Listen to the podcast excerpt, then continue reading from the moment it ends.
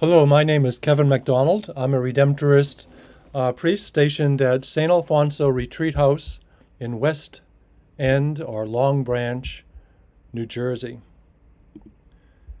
It may seem like an ordinary Monday, but there is a lot going on today. One event celebrated today is Canadian Thanksgiving, which is held on the second Monday of October. It has been their annual holiday since 1879.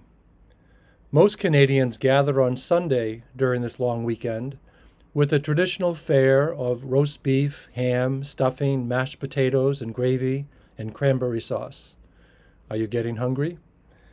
And having a family meal on a Sunday extends the Sunday Eucharistic celebration from church to home.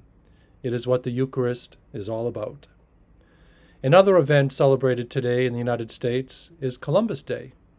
This holiday officially commemorates Christopher Columbus's arrival in the Americas when he anchored offshore from the Bahamas in 1492.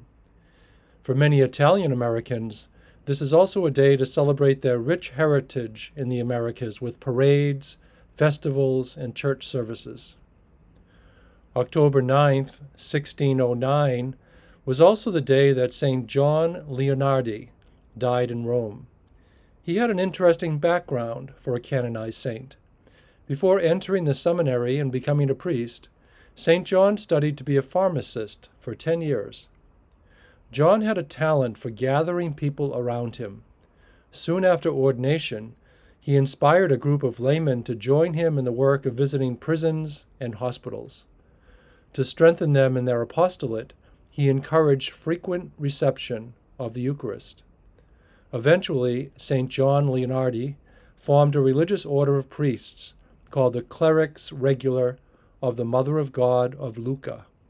Lucca was a medieval state centered in the area of Tuscany. He died during an influenza epidemic while ministering to his brothers.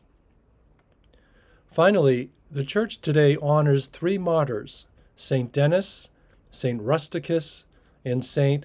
Eleutherius. St. Denis was Bishop of Paris in the third century. Rusticus was a priest, and Eleutherius was a deacon. Prior to their martyrdom, they were imprisoned for many years. It seems that their message of God's love for us in Jesus Christ was causing many people to leave their pagan temples and shrines and join the Catholic Church. They were beheaded on the highest hill in Paris, which most likely was a Druid holy place. Today, this hill is called Montmartre and is crowned with the beautiful white domed basilica of Sacre Coeur.